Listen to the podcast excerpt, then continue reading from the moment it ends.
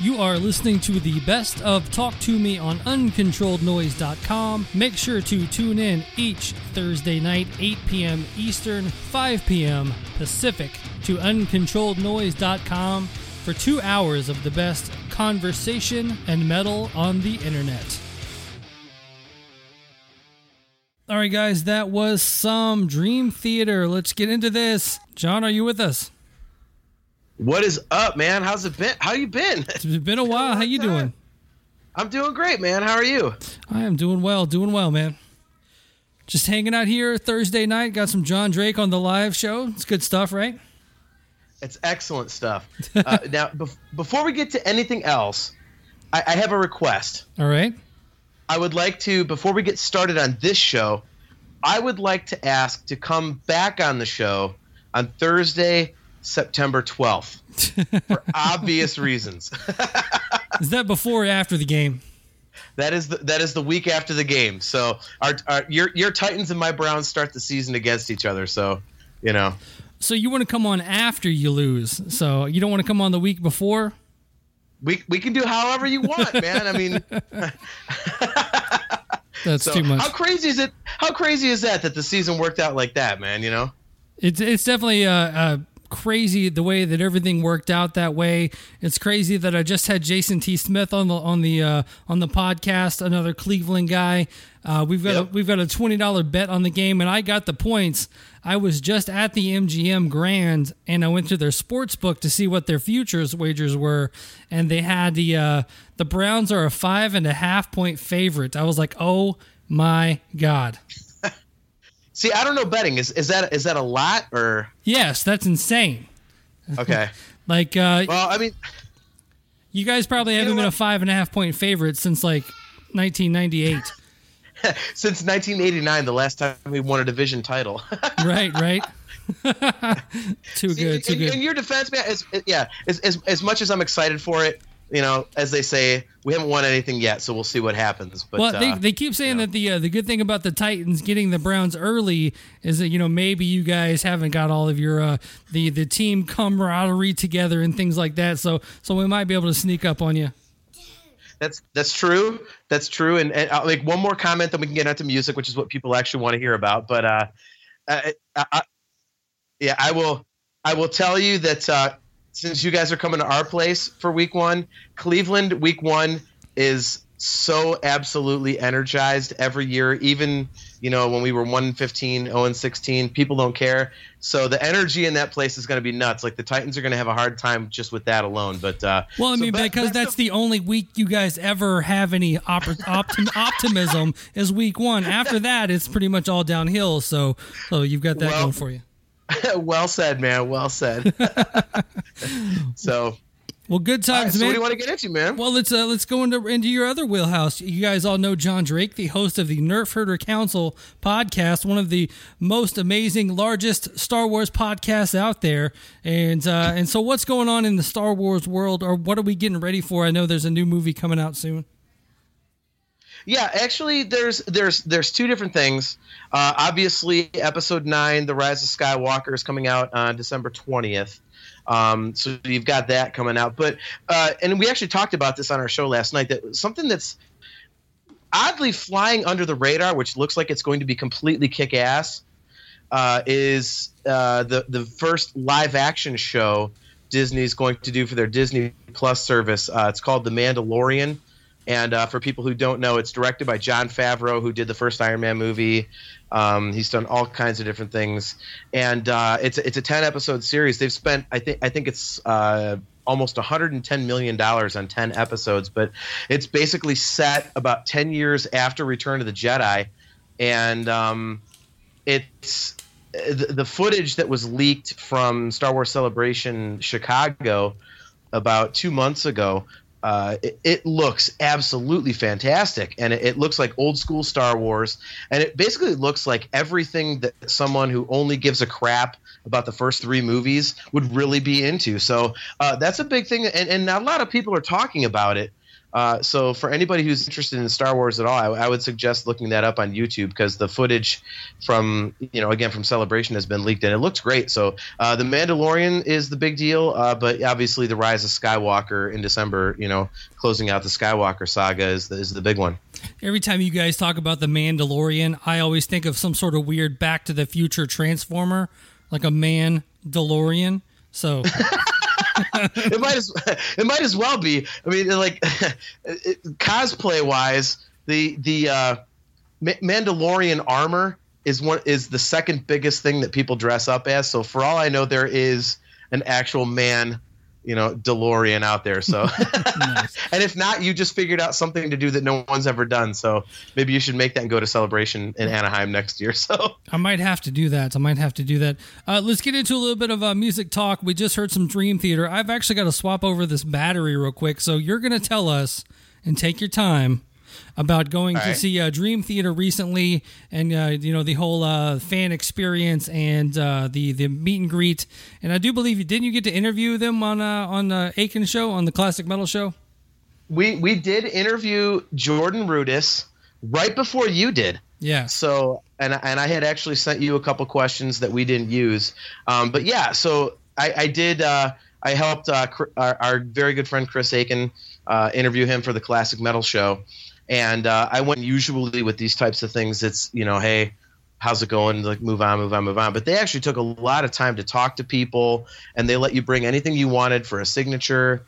Um, you know, you only got the you, you, got two professional pictures. You didn't get anything on your cell phone or anything right, like that. Right. But as you're going through the line, uh, you definitely got to take any any pictures you wanted. So I've got a bunch of pictures of me, like you know, BSing with John Petrucci and stuff like that. And um, and, and I got to I got to take a second to talk to talk to James LaBrie, which is big for me because as a singer, he and Sammy Hagar are my two favorite singers. They're they're the most influential people to me. And I, I actually interviewed James back in 2002 um, you know, going back to you know our buddy Chris Akin, he he ran a music magazine called Music's Bottom Line here in Cleveland, and I interviewed Jordan Rudess, and then the pub, uh, publicist called back and asked if I would also interview James, and I talked to James for a good forty five minutes about just singing stuff, you know, outside of our interview, and th- that's always like really influenced me.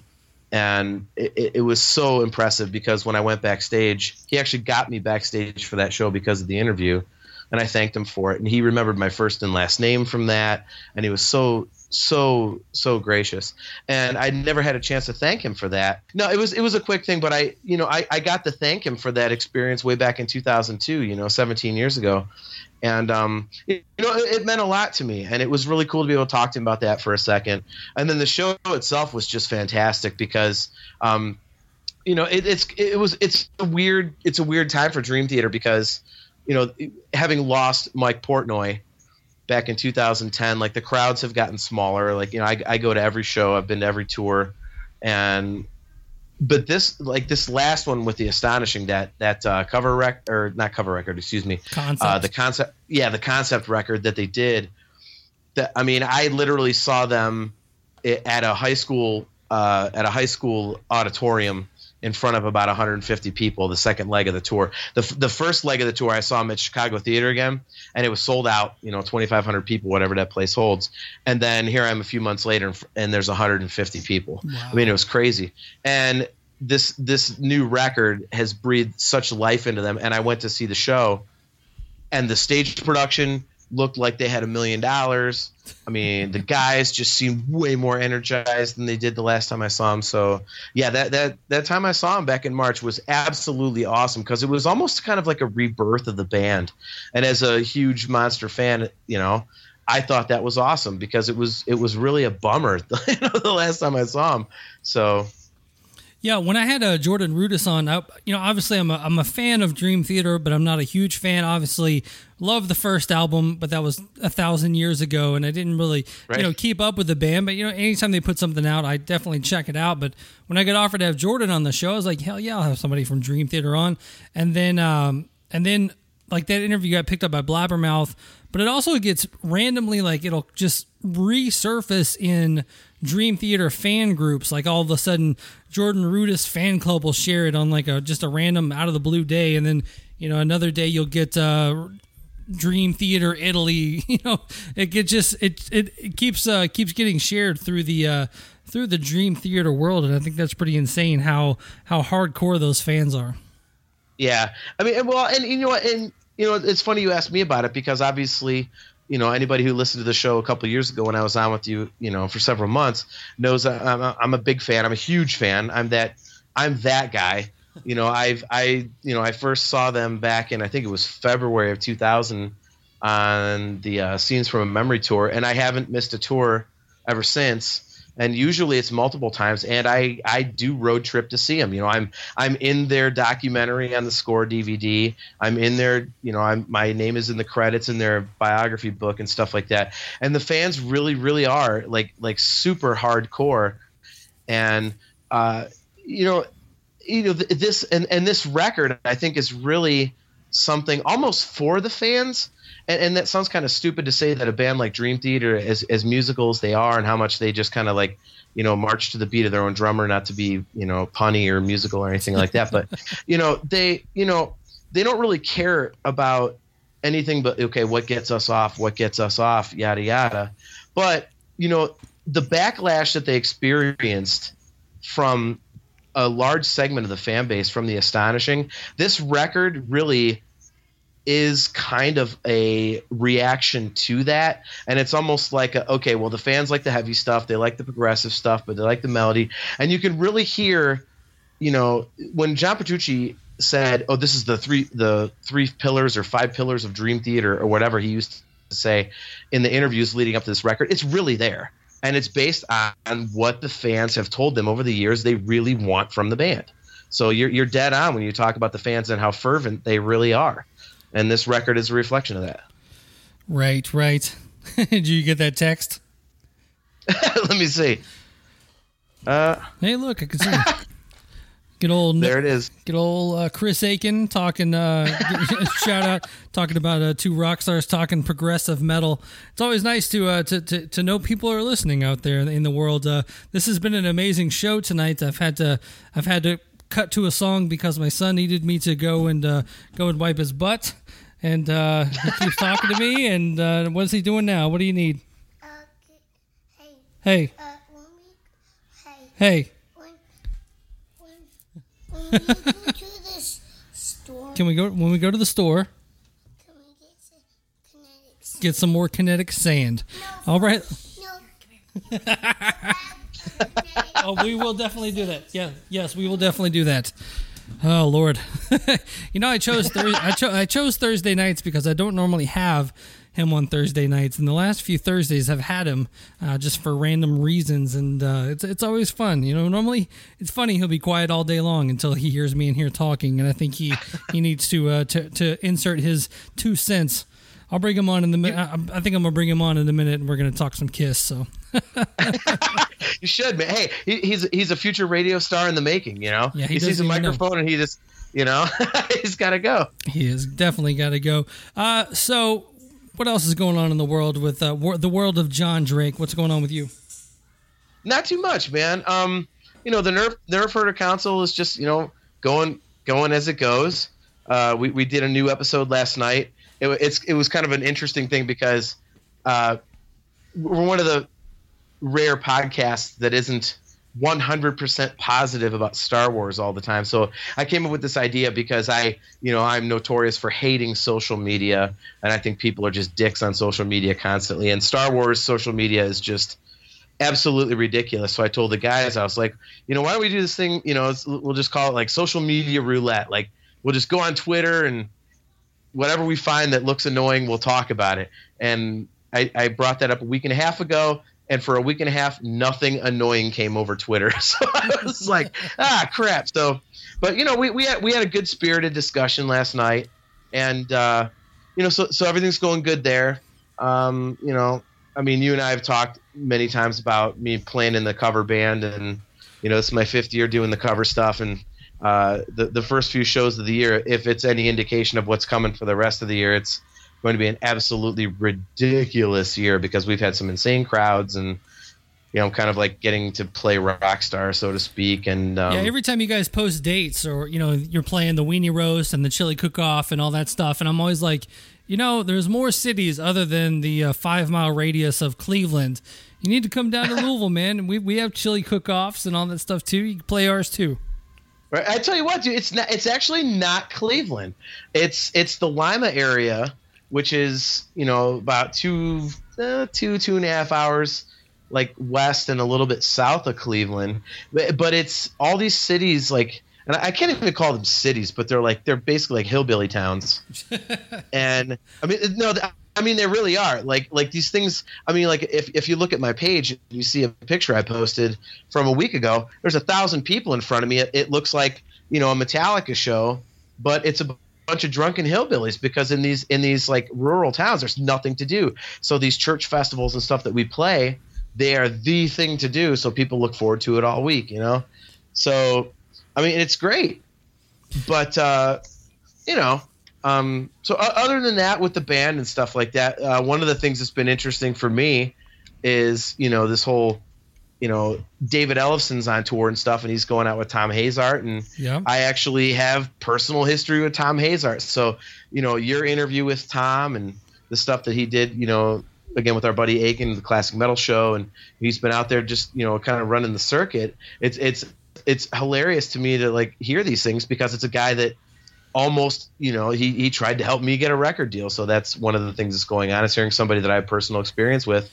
that's definitely cool. Uh, the one thing I want to jump back to on the on the uh, cover band thing, it's it's funny. I think I've talked about it with a few other people too. Just talking about, you know, the the cover band circuit, the tribute band circuit. You know, there's there's uh, uh, you know, there's a club here in town that'll that'll book, you know, the Tool cover band and the Korn cover band and the Pantera cover band, and they'll put them all together to be a, a mini festival of all these great bands. Give away a ton of tickets. They'll have a sold out show for for all these tribute bands, and uh, you know that tribute band world right now is blowing up, and it's crazy because there there's tribute bands to bands that are currently on tour. It doesn't even doesn't even make any sense to me. I, I, I think I think with that, I mean, we we have that in Cleveland too, but I, I think I think what it is is that, you know, there there's a market for that music, and some people, you know, they just first of all they love the music, so of course they'd love to go to the show itself, you know, the actual band, but you know, to the tickets for a lot of these shows are just out of their price range so for them to actually, you know, hear the music, it's a lot easier to go spend a five or ten dollar cover charge right. at a local bar and just grab some normally priced, you know, shots and beers and go listen to something that's almost that thing. And you know, right. I, I, mean, I, I, t- I totally get it. And in some instances, you know, I mean, I, you know, perfect example, you know, me as a huge Van Halen fan, you know, it's a band. There's a tribute band here in Cleveland called Panama and they're an it's awesome Panama, David Lee Roth. not Panama.